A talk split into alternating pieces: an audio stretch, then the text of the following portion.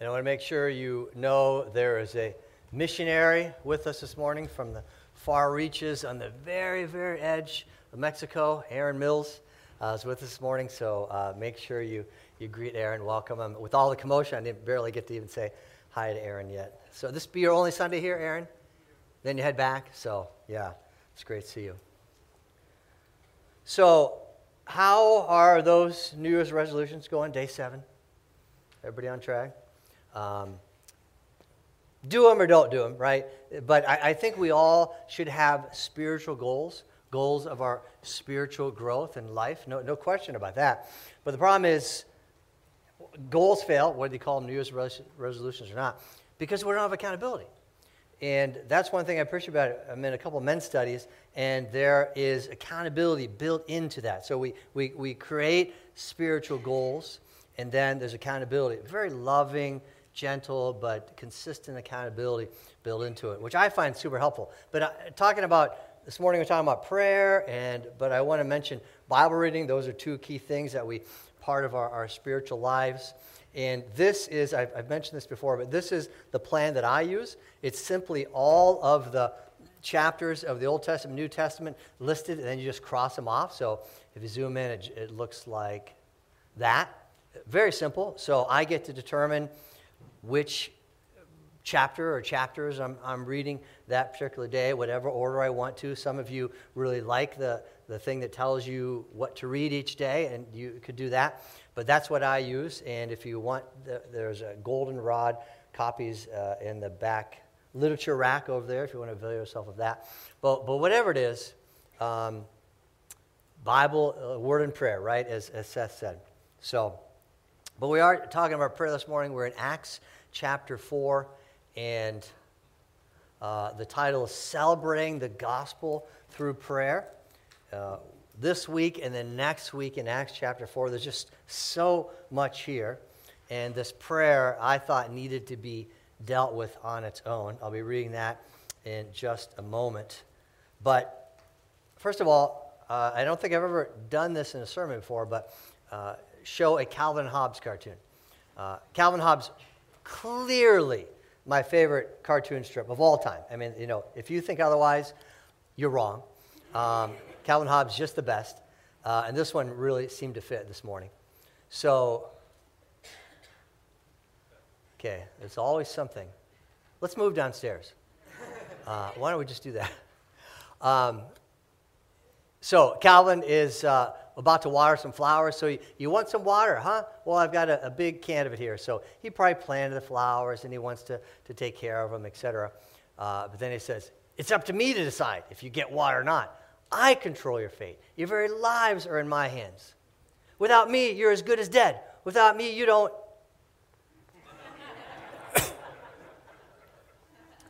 and the obvious point is, you and I are far too much like Calvin, in that, that we think that we are in control, ultimate control of our circumstances. We feel like the outcome depends on us. We bear that weight. But we know in this, in this comic strip, God, not Calvin, was in control of whether that those flowers got water or not. You and I don't know how to trust God for the outcome of certain hard things in our life, so we try to wrestle control from God and do it ourselves. So the question is, how do we learn to, to stay in our lane? Because having control is not our lane. You're in the wrong lane if that's what you're wanting to do. It's not saying you give up responsibility of your part, but if you're trying to play God's part, you are in the wrong lane. Well, in, this chapter, the middle of uh, chapter 4, we return to Peter and John's story that started all the way back in chapter 3, the healing of a lame man. He was 40 years old. He's been lame since birth. Then Peter pre- huge crowds gathered around. And then Peter preached a sermon. And then they were arrested. They were thrown in jail. Then they were released and said, Don't you ever preach in the name of Jesus again. Then uh, they come back. And I don't know what you would do after something like that. Uh, leave town. Uh, you know, get, get out of Dodge. There's a lot of options there. But they gathered their best friends and prayed together. They prayed one of the most famous prayers in all of the Bible. And as they did so, they celebrated the gospel through their prayers. They're laying down a pattern for us to follow. So if you want to follow along with me at verse 23. On their release, Peter and John went back to their own people and reported all that the chief priests and the elders had said to them. When they heard this, they raised their voices together in prayer to God. Sovereign Lord, they said, you made the heavens and the earth and the sea and everything in them. You spoke by the Holy Spirit through the mouth of your servant, our father David. Why do the nations rage and the peoples plot in vain? The kings of the earth rise up and the rulers band together against the Lord and against his anointed one. Indeed, Herod and Pontius Pilate met together with the Gentiles and the people of Israel in this city to conspire against your holy servant Jesus, whom you anointed. They did what your power and will had decided beforehand should happen. Now, Lord, consider their threats and enable your servants to speak your word with great boldness. Stretch out your hand to heal and perform signs and wonders through the name of your holy servant Jesus. After they prayed, the place where they were meeting was shaken and they were all filled with the Holy Spirit and spoke the word of God boldly. I think anytime you're talking about prayer, a chief question ought to be what is the goal of prayer? Well, ultimately, I believe the scripture teaches the goal of prayer is to change us, to change us. Now, wonderfully, remarkably, God listens and responds to our prayers because every single one of us have been a recipient of answered prayer. Some of those really in the, the miraculous realm, some of them you might say rather ordinary, uh, but we've all been the benefactors of answered prayer. And even though we tend to think of prayer as asking, I believe the fundamental purpose of prayer is to change us. In other words, to specifically to align our will with God's will to align our will with God's will.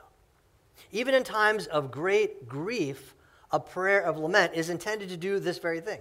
It's a form of submission to the Lord's will, but He knows that as we align to His will, we get more peace and more joy. And just the opposite. As we are not aligned to His will, we have less peace and we have less joy. But I don't know about you, but when I face a problem, one of my first responses is to fix the problem. Can you relate? See a problem, fix a problem. See a problem, fix a problem. You just sort, sort of work your way through. My natural reaction isn't necessarily always to pray. But this prayer has always been one of my favorites, and I've benefited from meditating on it this week. And not only do we align with God's will through prayer, but as the title message says, we, we celebrate the gospel. There are gospel truths that we're reminding ourselves of. We are preaching the gospel while we pray. So let me give you the, the four points, four gospel truths in this prayer. Very simple God rules, God wins, God saves, and God provides. And our goal this morning, I want you to keep this in mind throughout all of it. Our goal is that we should be at the point where I want what God wants. That's how you know if you're aligned with the will of God, that I come to want what God wants. So, number one, God rules.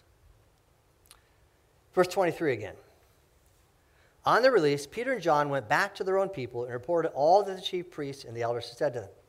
When they heard this, they raised their voices together in prayer to God. Sovereign Lord, they said, you made the heavens and the earth and the sea and everything in them. Now, as, as believers, we, we talk a lot about God's sovereignty, and, and we should. It's, it's all over Scripture. But I find it helpful to learn about God's sovereignty from pagans. Have you ever considered that? That there, there's a couple of pagans in the Bible that really help us understand God's sovereignty. And specifically, I'm talking about the story of Jonah. We, we know the story of Jonah. God says, Go to Nineveh. No, he runs away uh, from the Lord. Uh, so this is what happened now. But the Lord hurled a great wind upon the sea, and there was a mighty tempest on the sea, so that the ship threatened to break up. Then the mariners were afraid, and each cried out to his God. So we have a ship full of pagans crying out to their God. So we can imagine they're, they're also calling out, hey, anybody uh, worship the God of the sea? Anyone? Anyone? God of the tempest? Anyone? Uh, speak up because we specifically need you. That's the sort of thing uh, that was happening. They're, they're panicking. They're all crying out to their own God. They're desperate for a way to manipulate their gods into changing their circumstances. That's key. Manipulating gods into changing their circumstances. Story goes on. And they said to one another, Come, let us cast lots that we may know on whose account this evil has come upon us. So they cast lots, and the lot fell on Jonah. Then they said to him, Tell us, on whose account this evil has come upon us?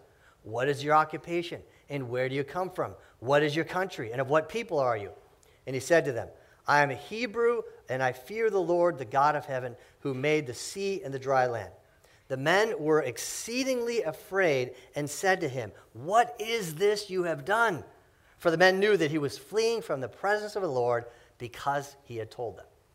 So, why were these pagans exceedingly afraid? because of Jonah's God. Jonah's God was the God who, of heaven who made the sea and the dry land. You see, it wasn't just the God of the sea, it wasn't just the God of the dry land, it wasn't the, the God of the sun, the moon God, and all those separate gods. It was the God who made everything. And once they knew that that was the God who was punishing them, they were exceedingly afraid. So, in other words, the pagans understood God's sovereignty in that moment better than Jonah did. And sadly, that continued on as Jonah uh, reluctantly did go, sort of semi repented, reluctantly did go to Nineveh, uh, extremely reluctantly preached there, and God's sovereign salvation fell upon the whole town. So Jonah understood that God was not going to change his circumstances, right? The storm was always already upon him, and it, he knew it was his fault. God was not going to calm the storm. So what did Jonah do? well, he could have repented, but he didn't. He treated God like a pagan God. Do, do you see what I mean? Because what did he do? He offered himself as a sacrifice. Think about it. It's a pagan sacrifice. It's a human sacrifice. Throw me into the sea, and my pagan God will, will calm the storm. It's blasphemous. It's disgusting. He could have repented before a sovereign Lord, but instead, instead he ran away straight into his own demise. But God had other plans. But the problem is that you and I often treat God like he is a pagan God. We seek him out so that he will change our circumstances. We, we, we don't think we're manipulating God, but that's what we want to do for prayer, through prayer so that he will change our circumstances. That's most of our prayers, either asking God to change our circumstances or asking him to change someone else's circumstances. Which reminds me of Elisabeth Elliot's definition of suffering, which is so helpful. Suffering is having what you don't want or wanting what you don't have. Just all of life fits into one of those two. Having what you don't want or wanting what you don't have, and those two things become then also the core of our praying. That's how we pray. Lord, give us this thing that we want, and Lord, please take away this thing that we don't want. If we're honest, that's how our prayers so often go. But that's not how the disciples prayed that day. They just rested in God's sovereignty over all things. Because if God created everything, then He rules everything. And when it comes to prayer, isn't that the kind of God you want to pray to? The one who is sovereign over the universe. So that was the first step of, of, their, of their prayer, the first step of their gaining peace. Secondly, God wins. And the fact that God wins flows naturally from the truth that God rules everything. Those two obviously go together. But the disciples were specifically making this truth uh, even more explicit by quoting, not just quoting, but praying Psalm chapter 2. And they, they, quote, they prayed the first part of it Why do the nations rage and the peoples plot in vain? And the kings of the earth set themselves, and the rulers take counsel together against the Lord and against his anointed.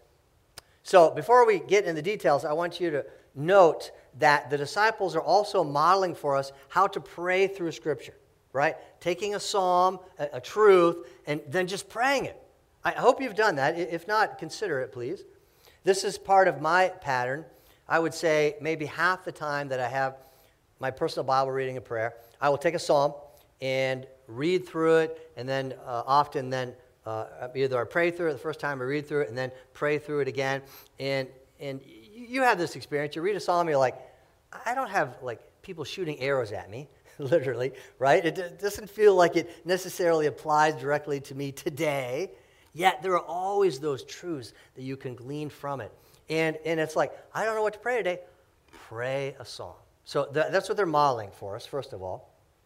And the disciples were obviously applying this psalm to the religious leaders because they, the religious leaders, the power elites, were raging against God in that moment by persecuting the disciples.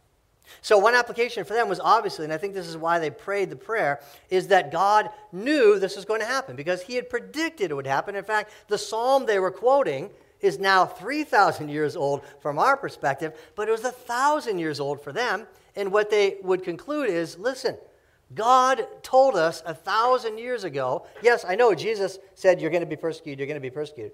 But God said a thousand years ago, laid it down in His holy word, that the nations will rage against us.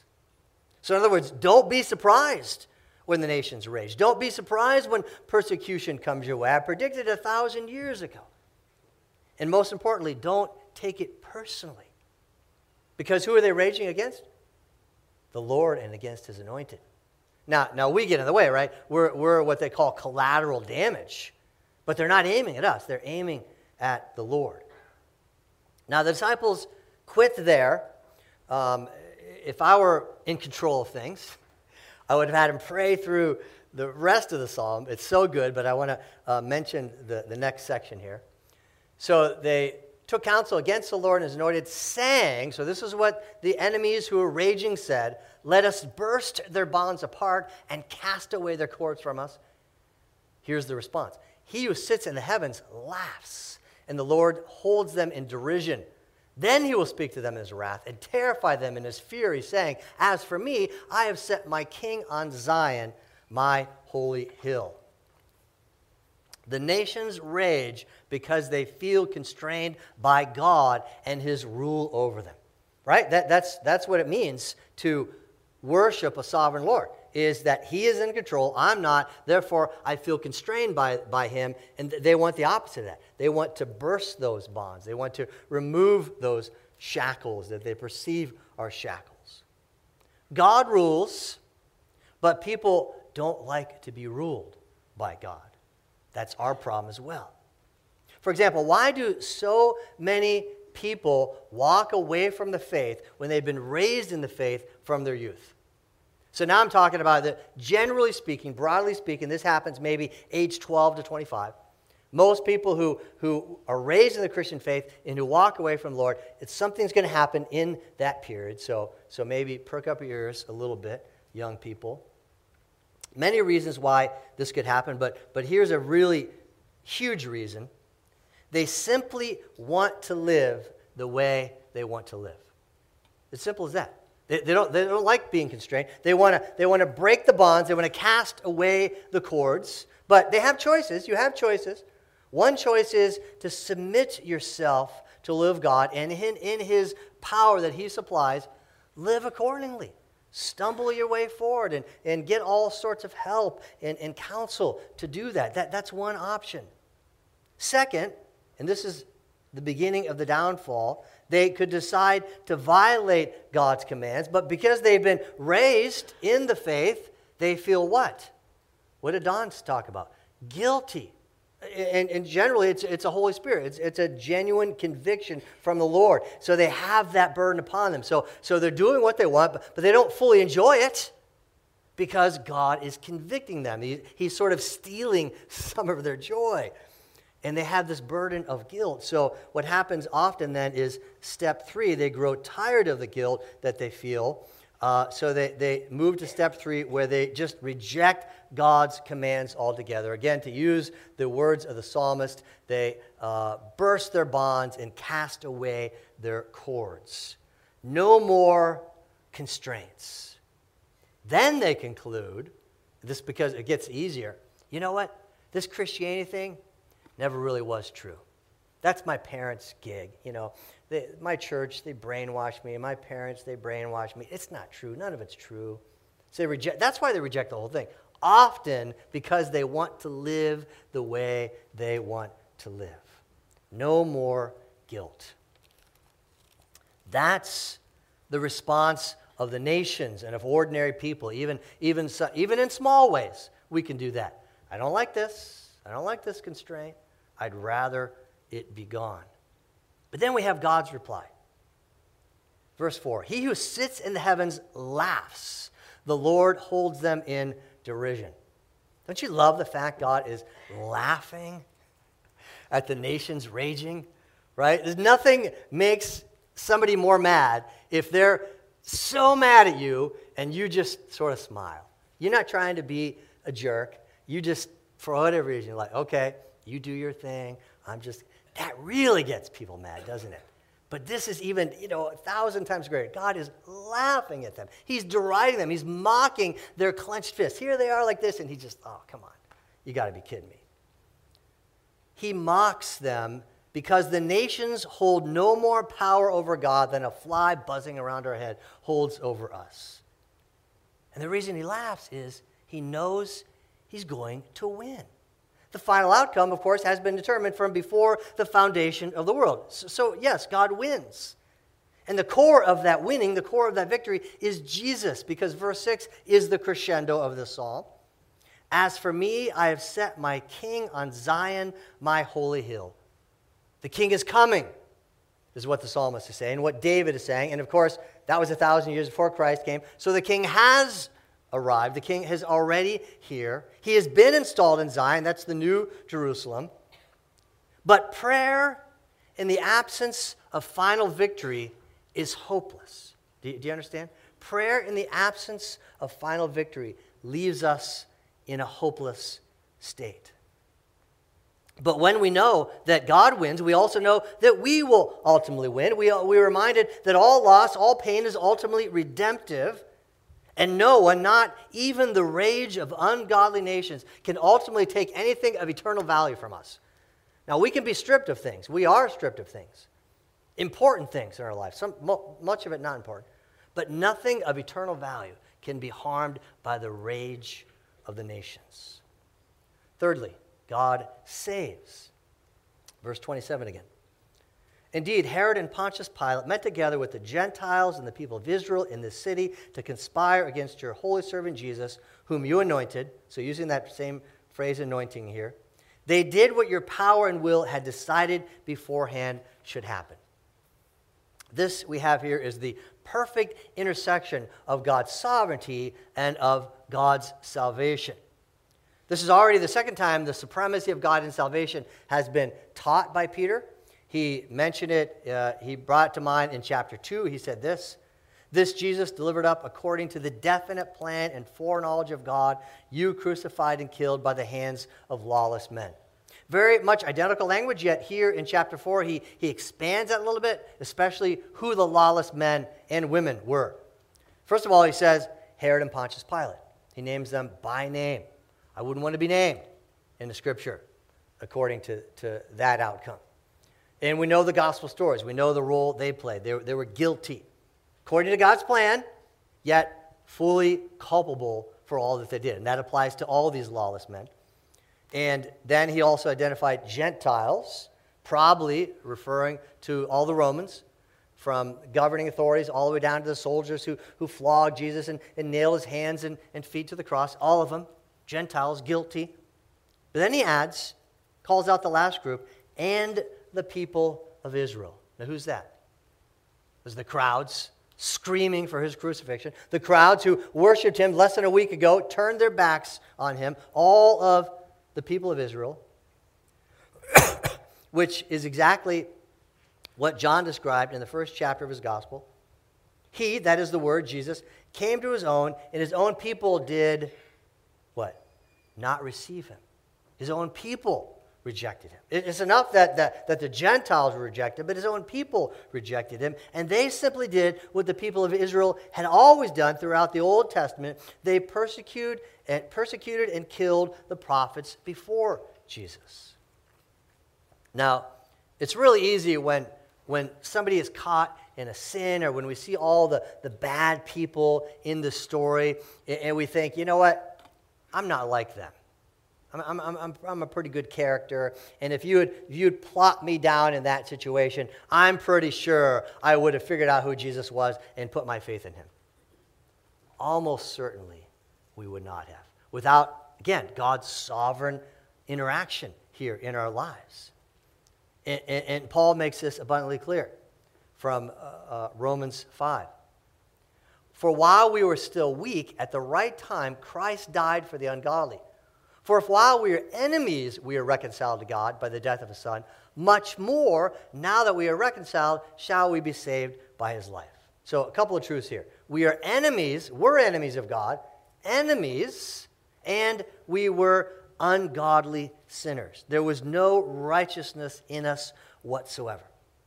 But again, all these lawless men and women acted exactly according to the sovereign will of God. Remember a couple weeks ago in uh, Christmas Eve, Hebrews chapter 2, we, we were reminded that God had to become a man, that it was something that, that was necessary, that God take on human flesh. All of that for us. This was God's sovereign plan. He predestined that all these people would play their precise roles just as God had planned it. And this was, uh, you got to catch this, this was the main thing the disciples were thinking about and praying about just after their release. In, in the midst of, of this persecution, they gather together and celebrate this one fact, chiefly above all God saved me. God saved me. I submit to you, that should be even a part of our prayers, right? The, the gratitude that we're meditating on what we were. That, that's why these scriptures are laid down. And, and the Bible constantly celebrates. You were this, but now you are this. Paul says in Ephesians, you were darkness, not just you lived in darkness, you were darkness, and now you are children of light. You are. Your, your very identity is changed, do you see? You're a new creation, as Paul says in Galatians. These are the things that we should be celebrating. The nations will rage, but God set his king on Zion's hill. God's sovereignty over their salvation in that time of persecution brought them great peace. And then finally, God provides. Remembering our goal here, point that out. I want what God wants. That, that's, where, that's that's where we're headed. I want, I want what God wants. But imagine this place ourselves in the disciples' role. You're just threatened by some of the most powerful men in the city, and then you go find all your closest friends and, and you're going to pray. What do you pray about? What's the, what's the content of your prayer at that point? What do you want God to do for you? What do you want him to provide in that moment? Do you think he's going to give you the thing that you want, or do you think he's going to take away the thing you don't want? Is that probably what you're going to pray? That's probably, probably what I'm going to pray because my natural instincts do not follow what they asked for. Verse 29. Now, Lord, consider their threats and enable your servants to speak your word with great boldness. Stretch out your hand to heal and perform signs and wonders through the name of your holy servant Jesus. That's not what I would pray. I, I don't think so. They, you could say they, they had just fallen off the proverbial horse, right? They, they did their witness, they were persecuted, and now they're like, put me back on. I, I want to get in there again. Or it's like they, they escaped a battle and they bound up their wounds and they said, put me back in, put me at the front lines. They went right back at it. Not that we should pray to be persecuted. That, don't misunderstand that. They didn't want to be persecuted. They weren't praying to be persecuted. They're just praying for something, boldness, which will lead to more persecution. You can argue they're praying for more, but they're not. They're not arguing, they're not praying for more persecution. They're praying for God to empower them to be bold. In a time when they're most likely to what? Shrink away. That's our natural reaction. It is, for that reason, one of the most faith filled prayers in the entire Bible. And Paul, remarkably, Paul, even after all his church planting, all his missionary endeavors, he asks for his fellow believers to pray that he would be more bold. I mean, just like the boldest character in the New Testament. But he says this Pray for me that the words may be given to me in opening my mouth boldly to proclaim the mystery of the gospel, for which I'm an ambassador in chains. So he's in prison, praying for more boldness, that I may declare it boldly as I ought to speak. Remarkable. And of course, we see the immediate answer to the disciples' prayer. Oh, that's a gift, right? We don't, we don't usually get an immediate answer to our prayers. And not only was it immediate, it was answered exactly in the way they asked for it. Verse 31 after they prayed, presumably immediately, the place where they were meeting was shaken. God's shaken things up. And they were all filled with the Holy Spirit and spoke the word of God boldly. Exactly what they prayed for. So, what I want to do in coming to an end here is apply this to one of our own prayers. So, so how do these truths, celebrating the gospel, aligning ourselves with God's will, let's say you're praying, pretty common in this group, praying for a child or a grandchild. That doesn't cover everybody, but praying for a child or grandchild. And I don't have to tell you what to pray for. You, you immediately think, oh, I have been praying for this thing. So, so have whatever that is in mind. And remember, your goal, align yourself with God's will. I want what God wants in your prayer. Maybe that's a new thought for you. So, if we're modeling our prayer after the disciples' prayer, first of all, we're going to remind ourselves that God rules everything because He created everything. So, as you are on your knees or in your easy chair, you are addressing the sovereign creator of the universe who's in absolute control. He's the only one.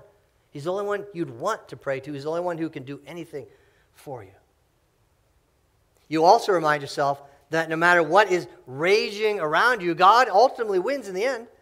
Yes, there is sin in the world, there is pain in everyone's life. And as a parent, what's the one thing you want to do? Remove pain from my child's life, take away the pain from my grandkid's life. That's, that's, we get caught up in that. It becomes our goal. It's a good desire. And, I'm not saying don't, don't aim at that to be irresponsible but it can't be our chief goal. And understand, it's fine to, whatever you have been praying for your child or grandchild, it's probably fine to ask for those things because I believe God is honored when we ask Him, when we ask and seek and knock, because it shows our absolute dependency upon Him, that we are powerless to change anything. And Lord, if you'd be so gracious as to give us this thing, we know you're the only one who can. But your goal ultimately is to emerge from that prayer somewhat changed, that you're starting more to want what God wants. Then you rehearse your gratitude for all that God has done in saving you. As we said before, you're, you're, it, it, feels foreign. Uh, hold on, I'm praying for, for my child because he or she's been really sick. But you want me to be grateful for your salvation? Yes, yes. That's what, that's what, that's what we want. We also want to preach the gospel to ourselves. No matter what's happening around me, I am just bathing, I'm, I'm percolating in the truths that God saved me. You're preaching the gospel to yourself. Finally, you ask God to provide something for your child. Now, you may not get the, the thing that you want. You may not get rid of the thing that you don't want. But if you are on your way to wanting what God wants, that's when the peace and joy begins to descend upon you. And I was reminded of a quite a remarkable story of this happened uh, among, with the elder team. This is many years ago, and uh, I point here because we have a meeting there. And we were at a crisis. I mean, one of the great crises of my pastoring here. And we had no idea what to do. I mean, it was the, the most lost and desperate I have ever felt as an elder before or since and, and, we're wrestling and wrestling. And what are we trying to do? We're trying to solve a problem. We're trying to we see a problem. We, it's clear problems, and we have to solve the problems. Not that we hadn't prayed about it, we had, but we, we finally said, "Let's pray again. We got to pray." Praying, of course, for wisdom, all of that. We prayed. It's one of two of the most remarkable prayer times I've ever had in my entire life this perfect peace descended upon us, and God gave us all the answers. We all, we all just like light bulbs, literally went off. Like, that's it. That's what we should do. That's what we feel God leading us to do. It was glorious. I will never forget it as long as I live. Now you could say, well, oh, you got what you wanted, right? That's beside the point. It was the peace that descended upon us was the most beautiful thing. That, I think, is our model. That is my prayer for all of us. Let's pray to that end.